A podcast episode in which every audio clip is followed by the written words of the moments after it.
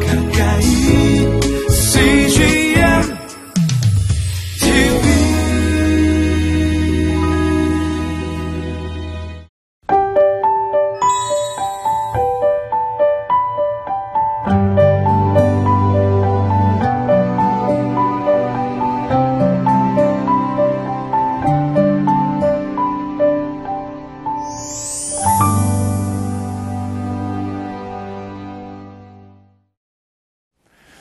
주님 안에서 평안을 묻습니다. 오늘도 살아계신 주님의 말씀이 우리의 삶과 마음과 생각을 온통 주장하시는 아, 거룩한 날 되시기를 축원합니다. 여러분은 예수님을 어떻게 만나셨습니까? 그때의 경험을 지금도 기억하실 수 있습니까? 열두 제자 중에 선임 제자였던 비드로는 그날의 일을 결코 잊을 수 없었을 것이라고 생각이 듭니다. 그 놀라운 이야기를 통해서 오늘도 우리에게 주시는 주님의 음성에 귀를 기울여 봅니다. 누가복음 5장 1절부터 11절까지 말씀 함께 읽습니다.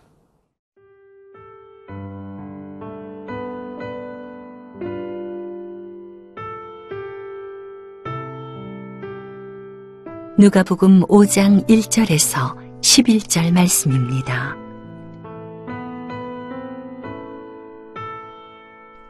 무리가 몰려와서 하나님의 말씀을 들을새 예수는 게네사렛 호숫가에 서서 호숫가에 배 두 척이 있는 것을 보시니 어부들은 배에서 나와서 그 물을 씻는지라.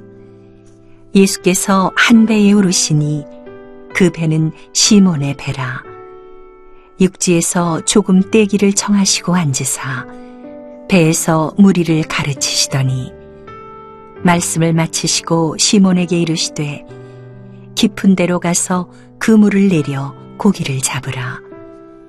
시몬이 대답하여 이르되 선생님 우리들이 밤이 새도록 수고하였으되 잡은 것이 없지만은 말씀에 의지하여 내가 그물을 내리리이다 하고 그렇게 하니 고기를 잡은 것이 심이 많아 그물이 찢어지는지라 이에 다른 배에 있는 동무들에게 손짓하여 와서 도와달라 하니 그들이 와서 두 배의 채움에 잠기게 되었더라. 시몬 베드로가 이를 보고 예수의 무릎 아래에 엎드려 이르되 주여 나를 떠나소서 나는 죄인이로소이다 하니 이는 자기 및 자기와 함께 있는 모든 사람이 고기 잡힌 것으로 말미암아 놀라고 세베대의 아들로서 시몬의 동업자인 야고보와 요한도 놀랐습니다. 예수께서 시몬에게 이르시되 무서워하지 말라. 이제 후로는 내가 사람을 취하리라 하시니 그들이 배들을 육지에 대고 모든 것을 버려두고 예수를 따르니라. 예수님의 능력 있는 말씀과 그리고 기적 같은 치유를 어, 보고 들은 군중들이 구름대처럼 몰려 들기 시작했습니다. 그래서 더 이상 이제는 회당은 좁아서 그들을 수용할 수가 없었습니다. 바로 그런 이유 때문에 갈릴리 호숫가 해변가에 수많은 사람들이 몰려들었습니다. 주님의 음성을 듣기 위하여 구름대처럼 많은 사람들이 몰려 들었던 것이지요. 그런데 그 말씀의 현장에 밤에 아, 밤새도록 고기를 잡았지만 한 마리도 잡지 못하고 공친 한 실패한 어부의 배가 눈에 띄었습니다. 하필이면 예수님께서는 바로 그 공친 어부의 배에 오르셨습니다. 그리고 그 배를 빌리고는 배에서 어, 말씀을 한참 전하시다가 말씀을 끝낸 후에 그 배의 주인인 시몬에게 이렇게 말씀하십니다. 깊은 데로 가서 그물을 내려 고기를 잡으라. 여러분 잘 아시는 것처럼 예수님께서는 어부가 아니셨습니다. 나사렛에서 오랫동안 목수로 사셨던 분이십니다. 그런가 하면 시몬은 갈릴리 호수에서 자기 평생 동안 고기를 잡았던 전문 어부였습니다. 그런 전문 어, 어부가 밤새도록 고기를 잡았는데도 한 마리도 잡지 못했던 어, 그날 새벽에 어, 밤에 보통 불을 켜놓고 고기들이 몰려올 때 그물질을 해서 잡는 것이 보통 상식이고 경험인데 날은 밝았는데 이제 깊은 곳으로 가서 다시 그물을 던지라고 말씀하시는 예수님의 그 말씀을 듣기는 참 역겹고 힘들고 어려웠을 것이라는 생각을 듭니다. 어쩌면 어, 라비께서 말씀하시니 하나님의 말씀은 잘 듣겠습니다. 하지만 어, 고기 잡는 문제에 대해서만큼은 제 전문을 좀 인정해 주십시오라고 거역했을 수도 있을 것입니다. 하지만 오늘 5절, 6절 말씀 보면 시몬은 이렇게 말합니다. 시몬이 대답하여 이르되 선생님 우리들이 밤이 새도록 수고하였을 때 잡은 것이 없지만은 말씀에 의지하여 내가 그물을 내리리이다 하고 그렇게 하니 고기를 잡은 것이 심히 많아 그물이 찢어지는지라 순종을 통해서 얻은 놀라운 기적이었습니다. 생각해 보면 신앙이란 자신의 이성과 경험을 못 받고 그것을 뛰어넘어서 역사하는 하나님의 세계가 있음을 인정하는 행위입니다. 다시 말하면 그래서 신, 신앙이란 역설인 거고 비약인 거고 그래서 절대적인 순종인 것입니다. 나를 창조하신 그 하나님 그리고 나를 사랑하시는 하나님에 대한 절대적 순종의 행위가 그래서 신앙인 것입니다. 사랑하는 여러분 하나님의 전능하심을 믿습니까? 참으로 하나님이 전능하시다는 사실을 믿을 수만 있다면 이 세상에 믿지 못할 것이 무엇이 있겠습니까? 하나님이 나를 사랑하시고 나를 위하여 역사하시는 나 같지 않은 나처럼 제한적인 존재가 아닌 분이시라면 그분이 하시고자 마음만 잡수신다면 못하실 것이 어디 있겠습니까? 그러므로 여러분 믿을 바에는 분명하고 똑똑하게 믿으십시오. 그리고 완전히 믿으십시오. 철저하게 믿으십시오. 언제까지 이리저리 방황하면서 방랑하는 신앙생활을 하시겠습니까? 언제까지 이것도 아니고 저것도 아닌 회색 지대에서 살고 계시겠습니까? 오늘 말씀 앞에서 거룩한 결단과 순종으로 하나님 앞에 헌신하실 수 있게 되기를 축원합니다.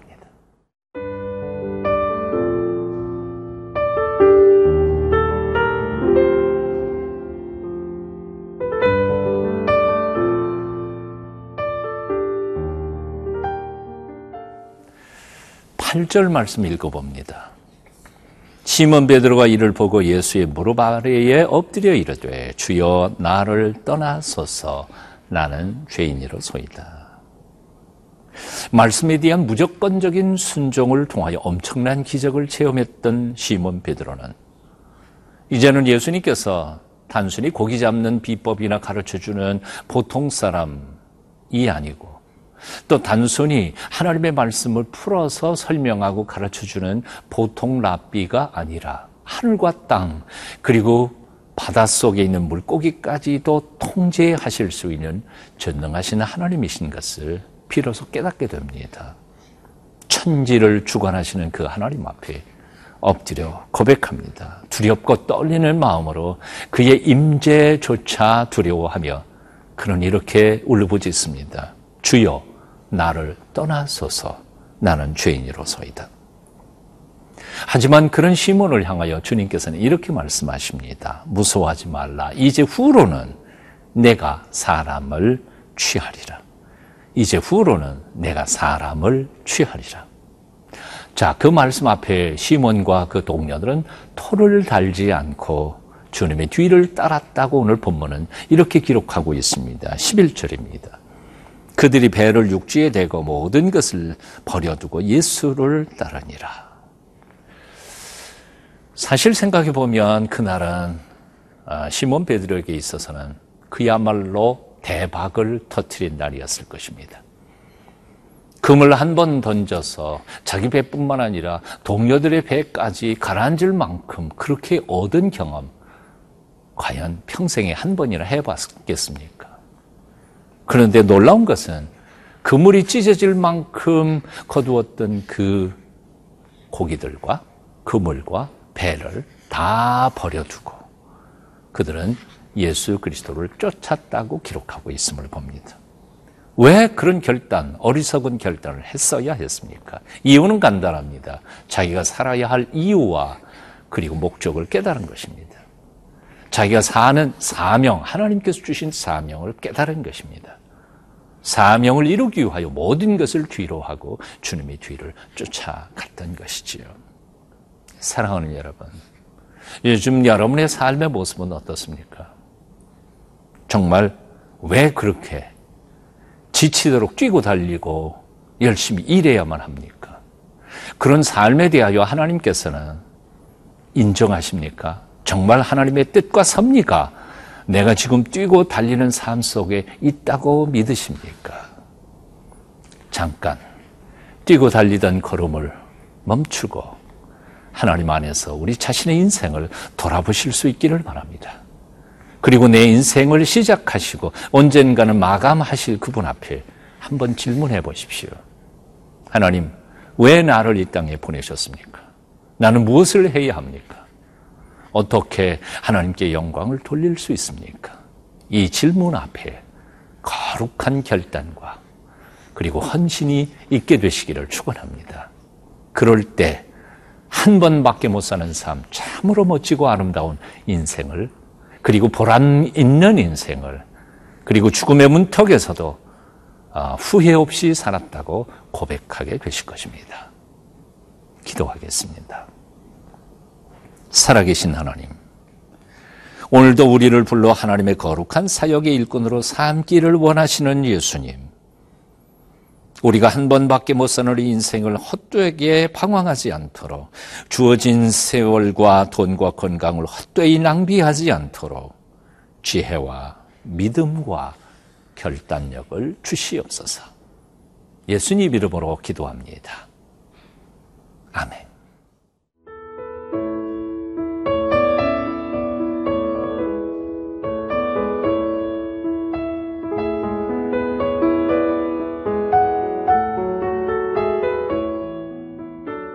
프로그램은 시청자 여러분의 소중한 후원으로 제작됩니다.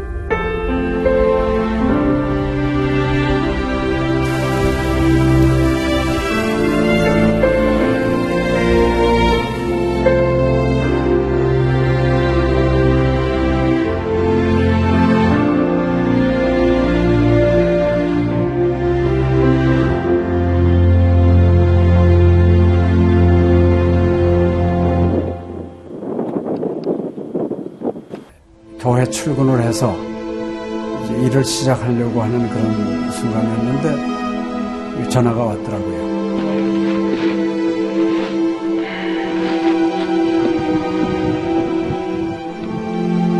떨리는 음성으로 어, 우리 김성호 선교사가 그 지방사역 나갔다가 전기 사고로 소천을 했습니다. 안 보이죠? 앞이 안 보이고 캄캄하고 막 하나님께 항의하는 기도만 나오더라고요. 하나님 이럴 수가 있습니까?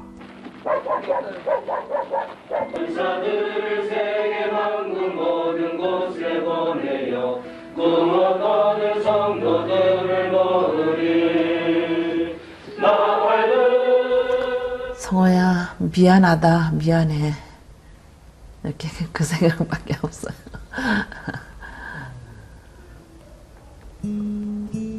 잘못해준 거에 대해서 미안해요 그냥 예. 잘해줄게 이렇게 빨리 갈 줄 알았으면 좀 더 잘해줄 걸.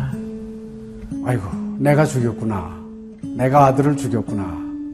몽골에 가라고 권했는데, 권하지만 않았으면은 아무 일도 일어나지 않았을 텐데, 걔가 살았을 텐데, 그 죄책감이 막 일어나더라고요.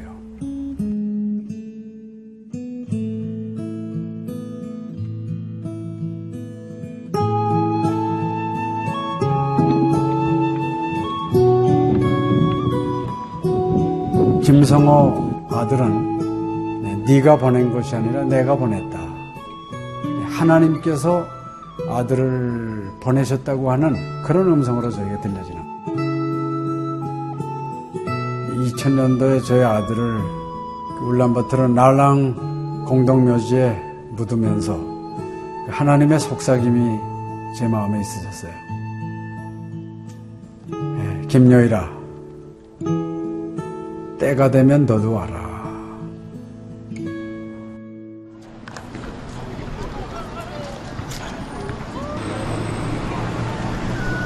승비 운이 우슬 허연 머리 눈과 빛이 눈 이스티키 운드팀 총리 이제는 여러분들은 새로운 시점을 해요. 아다 다 묶은 시립 때 봤어. 그걸 확실히 내가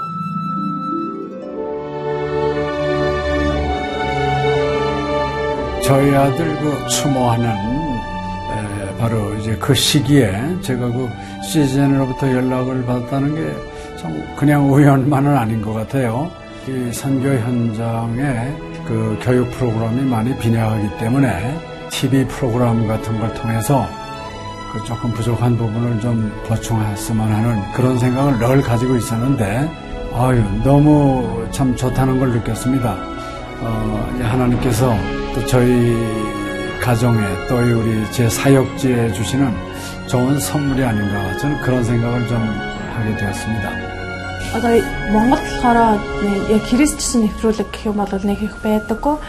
М, Тэр ганцхан зөвлөг ганцхан байдаг болохоор тэр нь ч гэсэндээ сая христнийг ингээд сайн үзүүлч ч юм уу тэ христийг яг шууд ингээд амжуулах ямарч боломжгүй байдаг учраас ярьж сонсож чадахгүй байсан мэд хүмүүс англи сурангаа судаан сурж байгаа учраас а тэрийг бас сонсоод ингэж уншаад тэтгэл хийж байгаа даа талхал талхалтай нэт зүгээр ингээд нэвтрүүлэг гараагүй штэ тэгээд өхөө яа христчин бусад орнууд маань яаж мөргөл өрөвт юм өөр бас тхэн хүмүүс ямар хөө байдлаар хүлээж авдаг ийм хөө байдлуудыг хүлээж авдаг байгаа юм. Монгол ирсэн СЖН-д нэвтрүүлгийнхаа даа тэгээ баярлаа. Тэгээ үнхээр их баярлаа. Тэгээ амжилт хүсье аа. Амжилт.